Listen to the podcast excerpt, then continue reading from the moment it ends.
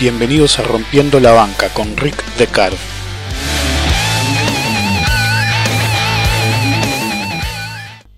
Bienvenidos a un nuevo Rompiendo la Banca, el último del año. El año pasado el podcast titulado fue el titulado eh, ¿Quién se halló mi pan dulce? y hablamos de llegar a fin de año y como muchos eh, normalmente hacen un balance o meditan sobre cómo le fue durante el año. Muchas veces este pensamiento meditación sobre los resultados es eh, tomado en periodos finales, como fin de año, a pesar de que debería ser perpetuo para darnos más capacidad de mejorar los resultados y de aprender de los errores. En esta ocasión quiero eh, focalizarme en cómo analizar cómo nos fue y en pensar cómo continuar a partir de ahí. Eh, se haya metido la pata, que fue el tema eh, del podcast Quien se haya dado mi pan dulce, o se hayan obtenido buenos resultados. Más bien en esta ocasión el tema pasa por cómo actuamos y cómo encarar el futuro. Como he dicho en muchas ediciones anteriores, prácticamente todas, si, si, me preguntan, de este podcast, en este negocio el criterio propio es clave. Se ve todo el tiempo gente pululando por internet, no buscando conocimiento u opiniones para contrastar, contrastar la propia, sino el dato crudo, el sales pitch, la cháchara vendedora que les venda la idea de que ese es el negocio en el que se tienen que meter para hacer la gran diferencia, y ese es el verdadero error el error capital de todos los principiantes y no tan principiantes. Ese concepto de hacer dinero con cero esfuerzo no tiene en cuenta eh, no tienen en cuenta, digo, nunca el desperdicio del commodity más preciado, el tiempo, en, buscar qué hacer sin usar un, un, criterio propio en primer lugar y eh, luego, en segundo lugar, la gesta perpetua de la búsqueda de análisis y opiniones que digan lo que quieren oír. Lo que quieren oír, que están en lo correcto, que ya va a salir, que están en el negocio y que el que no lo ve no tiene idea de lo que habla y es un ignorante.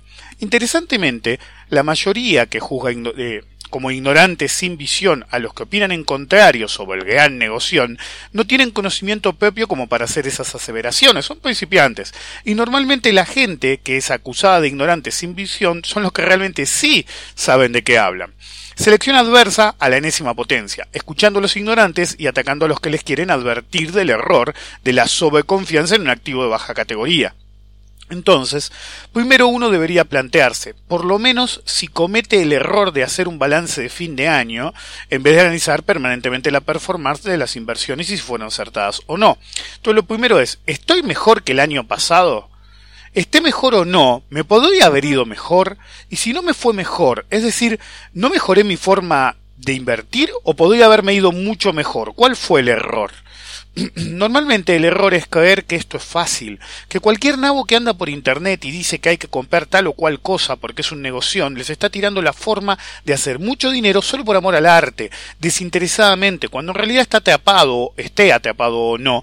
Esa actitud eh, es puro egoísmo y lo hace porque necesita hacerlo. Primero para autojustificarte, eh, perdón, autojustificarse a sí mismo de su inversión de mierda. Y en segundo lugar porque manijea para que se le dé o salga mejor, como he explicado innumerable cantidad de veces. Como le dije el otro día a uno, que se lo dije bien 500 millones de veces, y a, finalmente le tuve que decir, mira, te lo dije bien 500 mil veces. Es un lado. Eh, y le digo, flaco, pero como el orto.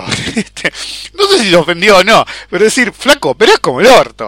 Entonces, si no invirtieron como deberían, ya sea porque no ganaron lo que podían, que se conoce como costo de oportunidad, o porque perdieron directamente por no estar al nivel de invertir en el mercado correctamente, lo que se conoce como estupidez, ¿cómo deberían encarar la próxima temporada de casa en el mercado para apropiarse de retornos viables y probables?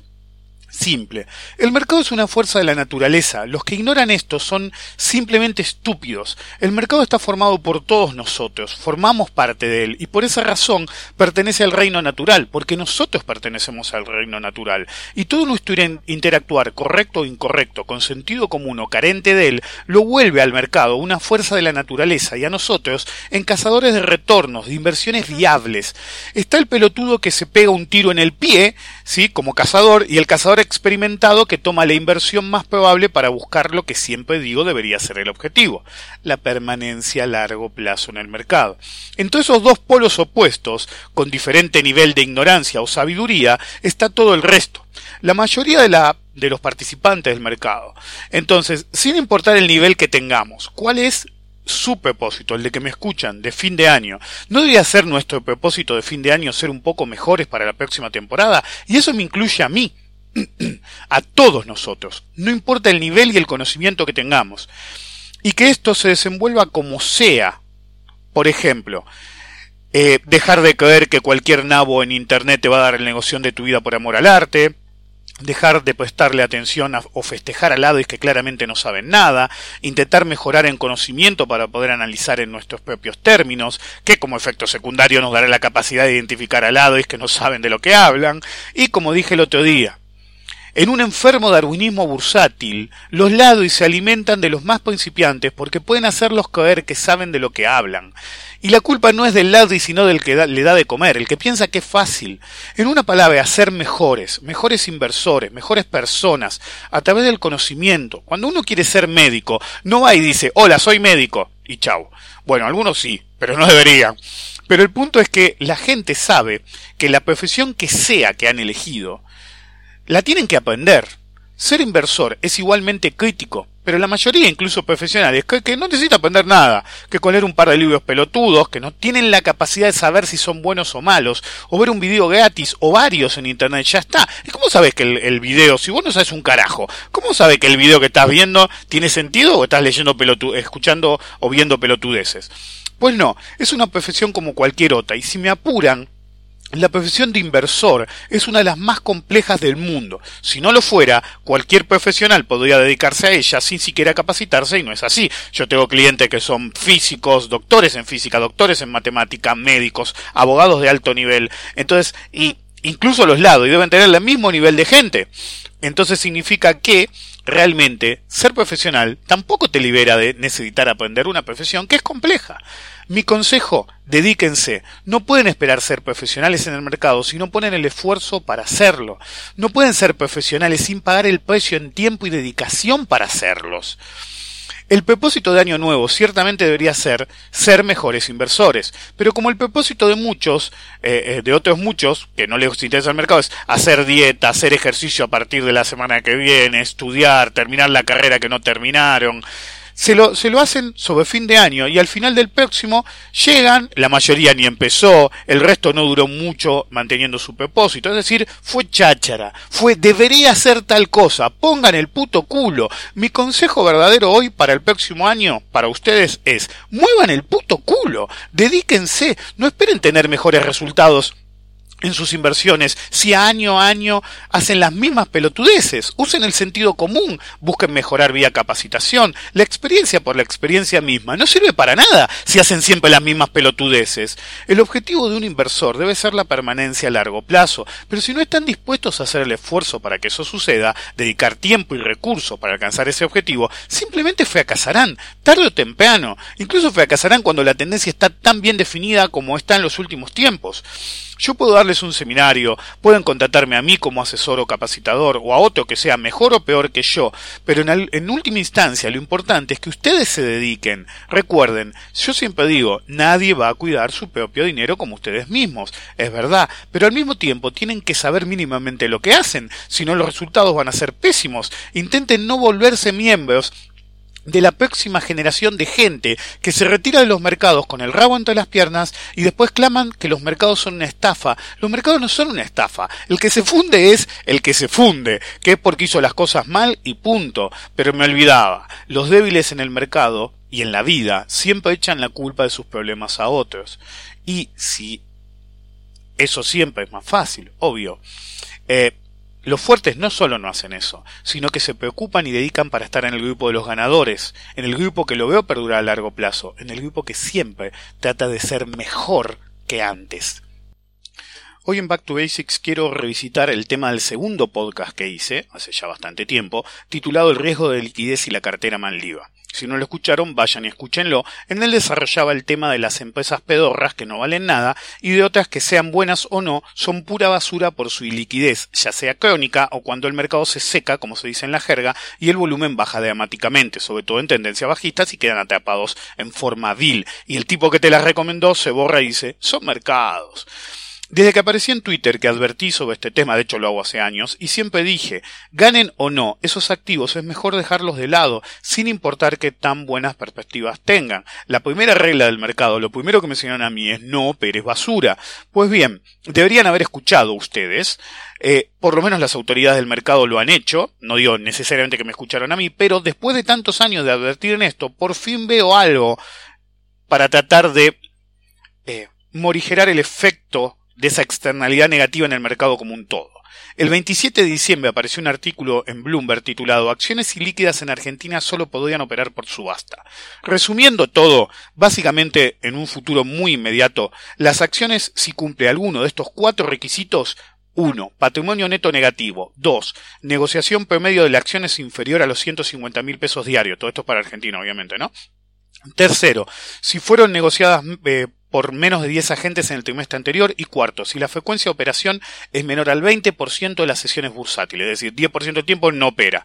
Irán a un sistema de subastas que se harán de 10.30 a, a 12, es en la apertura, en un medio término de 3 a 4 de la tarde y después de 4.30 a 5. Uno dice, ¿pero operaron todo el tiempo? No, porque estableciendo eh, se establecerían sus precios por subasta y se generaría un precio de referencia. Y luego, durante el resto de la operatoria, no se podría operar a ningún precio que exceda más o menos 10% de este precio.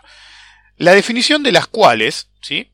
de todas estas cuatro ítems, eh, van a eh, hacerse trimestralmente y se comenzará con 31 empresas. Sí, escucharon bien, 31 de las cotizantes en Argentina, eso es aproximadamente el 40% del mercado argentino como un todo. Es decir, el mercado accionario argentino es un galpón y líquido con exceso extremo de agente de bolsa, excesos reguladores y pocos inversores, lo que vengo sosteniendo hace años. Un mercado de mierda para traducir. Las reglas, de todos modos, excepto en el primer caso, el patrimonio neto negativo es totalmente inesquivable, serán manipuladas a gusto y placer de los agentes que se encargarán, sea ellos o vía manija, empomando a los clientes de que las que les convengan no terminen en ese grupo de acciones pedorras. Ahora, el punto es simple. Si usted es un inversor, ¿no sería mejor que no operara esas acciones de mierda? Porque se está oficializando lo que dije en su momento. Cartera Manliva, acciones de mierda. Te lo dicen directamente desde el mercado. Si yo la tuviera, las vendería hoy. Si fuera tan idiota como para tener esa basura, la vendería hoy. ¿sí? Contaría un comprador hoy, domingo, para que me las sacara de encima. Eh, porque les cuento que acciones más importantes, las mayores, tuvieron un comportamiento excelente este año mucho mejor que muchos de estos galpones, con la ventaja de tener una liquidez extrema y un mercado de acciones relacionado de mayor profundidad, lo que permite cobertura por un lado y especulación. Lo primero ayuda a reducir los riesgos de tenencia, en forma parcial o total, y lo segundo potenciar dramáticamente los retornos si uno sabe lo que hace, y terminar ganando muchísimo más de lo que hubieran ganado con el galpón de turno. En poco tiempo, si no saben hacer esto, haré mi seminario de opciones, Shameless Self-Promotion, dirían los yankees, eh, el seminario de opciones para que esto sea realmente viable para los que me escuchan y no saben suficiente de opciones. Los que me escuchan. En este negocio es ridículo no saber en profundidad el mercado de opciones. Se quitan guiados de libertad en el modo de invertir. ¿Están buscando un propósito de año nuevo? Les regalo uno. Dejen de operar basura. Es inviable a largo plazo y básicamente el que sigue haciéndolo coquetea con la parca bursátil, que no perdona y tarde o temprano les va a dar un guadañazo y se van a tener, tener que ir con el rabo entre las piernas como dije antes y después van a decir, eh, la bolsa es una estafa. No, vos eras un pelotudo, flaco. Usen el sentido común. Hoy en Economía con Sentido Común eh, quiero hablar de la conferencia de, eh, de, prensa que dio el equipo económico, entre comillas, ya que fue un rejunte de gente, alguno que no debería estar ahí, estaba el presidente del Banco Central, que no tenía que estar con el equipo económico, pero y pasa, y después estaba ese innombrable idiota que se supone que es el que manda más después de eh, Macri, decir, dar, decir su nombre ya me enferma. Y me refiero a Macri, no al otro que directamente no pienso nombrarlo. Un rejunte que no debería haber estado junto. Eh, si uno pensaba que iban a decir algo importante, de hecho mi mujer después me dijo, che, no me jodas, teníamos que hacer algo, ese día teníamos que ir a hacer un trámite y dice, vos sabías que no iban a decir nada, sí, pero tenía que escuchar lo que decían. Bueno, si pensaron ustedes que iban a decir algo importante, pues estaban muy equivocados. Como era mucho más probable, terminaron presentando fracasos como éxitos y haciendo pseudoanálisis y expresiones de deseo sobre lo bien que estaban haciendo su trabajo, regodeándose en unas estadísticas que mostraban exactamente lo opuesto desde el primer sonido que salió de sus bocas. Como he dicho en más de una ocasión, no me importa lo que carajo digan del tarado que está como presidente actualmente, su libro de cabecera es 1984. Si no lo lean, muevan el puto culo y vayan y lean y van a entender todos los sistemas políticos político del puto planeta, sobre todo el argentino. Y el que es colombiano, sobre todo el colombiano. Y el que es español, sobre todo el español. Pues son todos iguales. Para, para, arrancar, una de las primeras frases destacables fue, y cito textualmente, vamos a demorar nuestra meta de inflación. Vamos a demorar nuestra meta de inflación. Es decir, que ahora sería 15% para 2018, 10% para 2019 y 5% obviamente en Argentina para 2020. Más allá del acto fallido, en el que dijeron 19% para 2019, número que pienso guardar en mi memoria y en mi archivo, si son tan buenos, si están manejando tan bien todo, ¿por qué se dan cuenta ahora, dos años después, de que el objetivo del 5% para 2019 era inviable? Yo lo dije, yo dije que eran inviables las metas de inflación el primer día que hablaron de metas de inflación. El primer día. Y tuve que aguantarme el ataque de cada economista pelotudo que le sobaba el culo siempre que podía y con la lengua bien dispuesta a todos ellos a, a lamer lo que fuera, por el tiempo que fuera para que les tiraran un hueso. Y algunos pelotudos les tiraron un hueso y otros se lamentan ahora de que no les tiraron un hueso y ahora son antigobierno porque nunca les tiraron un hueso. Pero el, el primer año, como mínimo, el primer año les sobaban el culo siempre que podían a ver si recibían algún huesito. Era obvio que no podían llegar porque no estaban dispuestos a hacer lo que había que hacer para alcanzar esas metas. Básicamente la política general de este gobierno es inflacionaria. Cada vez que la inflación afloja un poco, Fíjense, cada vez que les da un número bueno, lo anuncian y abiertamente toman medidas inflacionarias inmediatamente como autorizar aumentos, ya sea de tarifa, de la nafta, de lo que pomo sea. La presión, la presión, dije, miren, me equivoqué y tengo razón, la presión en positivo, impositiva, no la presión impositiva, la presión impositiva argentina sigue extrema, lo cual magnifica cualquier aumento que se permite cuando el, gobierno se encarga de recaudar la parte del león, porque ellos autorizan el gobierno y después el, aumento y después el gobierno recauda la parte del león bien positiva, lo cual magnifica el efecto inflacionario. La inflación en los hogares se dispara porque básicamente casi no recibimos como ciudadanos contraprestación alguna. ¿Querés salud buena? Pues paga. ¿Querés seguridad? Contrata la voz. Lo que el gobierno te da son migajas mientras despilfarra de todos los modos posibles. Algunos economistas, entre comillas, uno en particular, habla de socialismo cloacal, porque se indigna que se gaste dinero en cloacas. Pero ojalá fuera el caso, pedazo de pelotudo, ojalá que vayan a cada puto barrio pobre que no debería existir. Por, por eso digo cada puto barrio pobre, porque en un país como el nuestro no debería haber un puto barrio pobre en todo el puto país en primer lugar, y les pusieran cloacas, escuelas y todo lo que debería ponerse. Porque yo dije mil veces, libertarios hijos de puta, de derecha hijos de puta, nosotros, si sos tan de derecha, si tan, te bien, si tan bien te va, posición impositiva o no, posición impositiva o no, flaco, yo no necesito que el Estado me traiga nada, ¿eh? yo pago mis impuestos y que el Estado lo distribuya como sea, pero que se lo den al pobre, no en gastar en pelotudeces. Pero la, porque no hacen eso, no dan socialismo cloacal. La mayor parte del gasto público no se va en jubilados o pobres, se va en Secretaría de Movilidad en bicicleta y otros tantos delirios de un gobierno que vive en una burbuja de idiotas, hecha por idiotas, defendida por idiotas y para idiotas, para anestesiarlos de la realidad y mantenerles como niños bien, mientras el pueblo es la última prioridad. Un gobierno cuya prioridad son las prioridades del grupo o grupos de poder de turno, que a un economista ultraderecha como yo te vuelven un socialista, básicamente. Porque te indigna que no se atienda a los que necesitan. Es decir, ¿cuál es el punto de eliminar o bajar impuestos a las grandes mineras? ¿Se puede saber qué carajo te dan? Porque el que extrae oro se va al oro y te deja un impuesto, flaco. Todas las empresas extractoras, de, eh, todas las mineras deberían ser de capital local y eso va para todos los países del planeta. Si no te están robando y encima le das exenciones o le bajas un impuesto, pero anda la puta que te parió y después claro, tenés que ajustar por algún lado y que le sacás a los jubilados, pero ¿por qué no te vas a la puta que te parió? Y no me digas que no les vas a sacar, porque les vas a sacar. Es verdad, no van a cobrar menos que ahora, pero les vas a aumentar menos y la inflación se los va a comer. Pero claro, como Estado, ¿qué esperás? Siempre que se muere un jubilado menos. Yo en, el límite, si el, si el gobierno gobierno cobeara vida, ¿sí? Creo que cada jubilado y pobre muerto que hubiera estarían brindando, hijos de puta. A todos los pelotudos que se creen de derecha, sobre todo a los economistas, les digo, ustedes no reconocerían la verdadera derecha aunque cobeara puta vida y les mordiera el puto culo. Ser de derecha no implica ricos y esclavos que es lo que ustedes proponen. Libertarios de segunda, que defienden el derecho de patrón de echar a un nabo, hasta que echan un incompetente de los suyos y se meten el libertarismo, como carajo lo quieran llamar, en el puto culo. Láqueas que viven del Estado directa e indirectamente y se hacen los superados. Porque cada pelotudo economista opositor que les da con un caño, sin el Estado tampoco comerías, porque el Estado te da el lugar para que hables mierda contra ellos. Gobierno y antigobierno viven del gobierno, o esa tampoco la entienden. Láqueas que el libertarismo es cuando les conviene.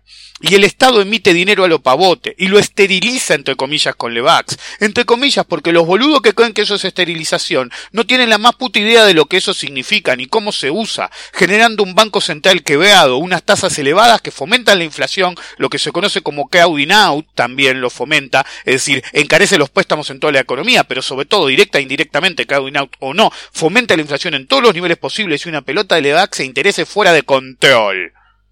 Los que quieren preguntar, ¿y qué es esterilización? Es vos emitís dinero, entonces emitís también como Banco Central un bono y chupás dinero de nuevo. Pero eso se usa para microajustes. No usás letras a 30, 90 o 120 días para retirar una base monetaria brutal. ¿Que no sabían? ¿No fueron a la universidad? ¿Quién carajo les enseñó a esterilizar? El objetivo era imposible, como dije el día uno, en inflación y en todo lo demás, y tuve que expirar la mitad del tiempo para que todos los pelotudos que dijeron que estaba equivocado sean anestesiados en una conferencia de prensa pedorra para que les introduzcan otro camión con acoplado por el orto, y aplaudan y se acomoden un poquito en el asiento, a ver si entra alguno más, con tal de defender tu visión pedorra del mundo, en la cual vos sos, vos estás en la pomada, y mientras te están haciendo locote, porque como dije cien mil veces, el el que peronista dijo este gobierno me va a cagar, el que votó este gobierno y se caía de derecha, a vos te están cagando de verdad, te la están poniendo sin anestesia hasta el fondo y encima los defondés. Te están dando por el orto, pero pelotudo, y vos festejás. Las metas de inflación no funcionan, papá, y menos si todo lo que haces es tomar medidas inflacionarias. Después salieron a delirar Duchovne diciendo que el déficit fiscal primario para 2018 sería 3,2, para 2019 2,2 y para 2010 1,2 de déficit primario. Se lo digo ahora, no se pueden. Y mentís cuando decís que sí. Y, si me, y mentís cuando hablas del esfuerzo que fue enorme. Y no te cuento con el bajamos la presión tributaria. Era una vergüenza, no una conferencia de prensa. Para pasar por un nivel de deuda sostenible. Una vergüenza que lo mencionen siquiera en el con el endeudamiento brutal que están llevando a cabo incluso el FMI. El FMI le dijo, che, flaco, aflojó un poco con la deuda. Toto, qué poca seriedad. Le dicen Toto al pelotudo ese, dice que bajarán el financiamiento a nivel de señoreaje. Para el que no lo entiende, van a emitir para financiar, sin importar cómo lo disfracen después, bajo el argumento de que emitirán en función del crecimiento de la economía. Eso es inflacionario, papá, pero cíclico. No voy a hablar de todo lo que dijeron, mi foco son un grupo limitado de cosas, pero quiero ahondar en un par más. Declararon que buscarían financiarse en el mercado interno y en pesos. Flaco, pusieron hace poco, están casi destrozan el país tratando de que salga el impuesto a la renta financiera, en particular en renta fija, y vas a buscar financiamiento interno. Ningún privado te pone un puto mango, solo algún institucional. Toda la guita no es de ellos, total. Y si mantienen, solamente si mantiene una tasa alta, que básicamente garantiza que mantenga las tasas altas, y básicamente es inflacionario. ¿Cómo vas a llegar a tu objetivo de, de, inflación dentro de un par de años si vos estás tomando medidas abiertamente inflacionarias, como buscar financiamiento interno y necesitar pagar una tasa superior, porque si no, no te van a dar un puto mango? Buscar endeudamiento sostenible en términos de nivel de deuda, dicen. No importa que es correcto, eh, que sea o no correcto eh, compararse con otros países en términos radio de deuda producto, como estos idiotas dicen. No es así, porque todos los países son diferentes y todas, todas las eh, hipotéticas medidas que estos proyectan a un hipotético segundo mandato. No tengo la menor idea de cómo podrían hacer para ganar. Hemos logrado reducir nuestra tasa de financiamiento, dicen. Eso es una vulgar mentira. Es una cita textual y una vulgar mentira. Es parte de los beneficios del ciclo económico de la deuda mundial. Siempre fue así. Y es comprobable que no reducen el financiamiento por su cuenta, emiten con exceso de tasa, incluso a 100 años. Se ve porque los bonos siempre terminan sobre la par y subiendo después de emitidos. Esto es por varios motivos. Primero benefician a sus amigos. Gente allegada al poder estuvo entre los que más guita pusieron en el bono a 100 años porque es un negocio. Yo lo compré, 10% de ganancia y me fui al carajo. Pero el negocio era obvio, te compras un CDS y te cagas de risa. En un par de años te quedó el bono gratis y después cuando venga el default entras a canje bono par y no perdiste un puto centavo. Si viene el default, ojalá que no, pero es lo más probable, por eso lo titulé el bono del default. Un país que te defaultea cada par de años y vos emitías 100 años. No me jodá. Segundo, porque mantiene una alta demanda, lo que he visto como una señal buena por el apetito de los inversores. Pones tanta tasa que todos los quieren y después emitir menos y decir, viste el éxito que estoy teniendo. Y tercero, porque la suba sobre la par también se usa como un indicador de confianza en el país. Total, para esa fruta, buena onda que querés, les ponemos el culo todos nosotros. Total, vos no ponés el culo por los próximos 100 años. Y mientras divagaban con todas estas pelotudeces, con los números que les convenían, mostrándoles, mostrándolos como les convenían, las verdaderas noticias macro de las que no hicieron mención alguna. Ninguna mención. Como no alcanzaron el objetivo de inflación. Esa era la noticia. La noticia no era buena. No alcanzaste el nivel de inflación, flaco. Mentiste. Era obvio que no lo iba a poder alcanzar. Y mentís haciéndote el pelotudo de que no, no, no, lo vamos porque es el microajuste. ¿Por qué no te vas a cagar? ¿Por qué no te vas a pagar? A cagar. Y mientras no mencionan el récord histórico del déficit comercial, horas antes fue difundido. Récord histórico de déficit comercial. Somos uno de los países que se suponía iban a alimentar el mundo, importamos comida. Somos un país que alimentaba al mundo e importamos comida. Olvídense de industria, e importamos comida, flaco. Somos Argentina. Le dimos de comer durante la, en la Segunda Guerra Mundial, en la Primera Guerra Mundial, le dimos de comer al puto mundo. Y ahora importamos comida. Es una locura. El dólar literalmente volando sin ningún tipo de control en los últimos días una tasa de endeudamiento, es decir, un ritmo de endeudamiento fuera de control, pero vendida como sustentable. Tasa de endeudamiento que no se podía mantener por mucho más, ¿eh? El ciclo no va a durar mucho más y ahí estás en el horno. Caos en la política monetaria y fiscal, completamente sin sentido, sin control, sin objetivo, sin conocimiento. No podés controlar la inflación si tomás medidas abiertamente inflacionarias una y otra vez. Y como un inversor berreta y con poco conocimiento, se proponen objetivos diferentes a los que tenían hasta ahora y fracasaron miserablemente. Y como cualquiera que se plantea estas cosas, son inalcanzables y tampoco las cumplirán porque simplemente califican como propósitos de año nuevo. Básicamente relajan los objetivos de inflación después de fracasar en cumplirlos. Y todo lo demás igual pero no te preocupes, es la Argentina del PRO, es la Argentina de todo nos está saliendo bien. Ahora, se preguntarán por qué no hablo de Sturzenegger, que también habló, si bien mientras estaban hablando puse cosas en Twitter. Bueno, porque ese tipo no existe, nunca existió. Es un idiota que vive del Estado desde siempre, porque no puede dedicarse a la práctica privada, porque es un maldito estúpido ignorante. Y los pendejitos economistas lo idolatran. Y el tipo no sabe un puto carajo. Es decir, yo entiendo que idolatra en el poder, pero no se dan cuenta que el tipo no sabe un carajo. ¿Qué carajo le enseñan en la universidad que creen que este tipo sabe lo que hace? O que es un prócer de la política monetaria. ¿Qué mierda le... Claro, obvio, los mismos amigotes del poder te enseñan, te es el trosco que te enseña pelotudeces comunistas en una punta y el pelotudo que te enseña política monetaria de alto nivel que no funciona para un carajo y está mal implementada. Un ignorante que nunca ha servido para nada y no sirve para nada que no es un funcionario que le sirvió al país, sino un yunque en este país que ha hecho un daño severo a través de su pseudo conocimiento económico. Está haciendo las mismas pelotudeces que ha hecho cada vez que ha tenido un puto puesto y por las cuales finalmente nosotros, el pueblo, nosotros después pagamos los platos rotos. Después de todo esto, ¿saben lo que les digo? Feliz año, traten de ignorar que estamos en Argentina, hagan y asuman que nos van a cagar, porque los políticos en general en todo el planeta solamente buscan una cosa, magnificar su poder, generar poder, mantener poder, incrementar poder, y nosotros, todos nosotros, solamente somos una herramienta de esa ambición, sin importar el signo político.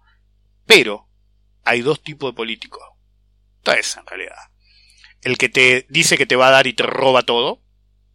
El que no diga lo que diga, reparte. Y el de ultraderecha. Que a veces te dicen la jeta que te va a cagar. Y los pelotudos dicen, muy bien, eh, abre la boca para que me le cague en la boca. Feliz año, chicos.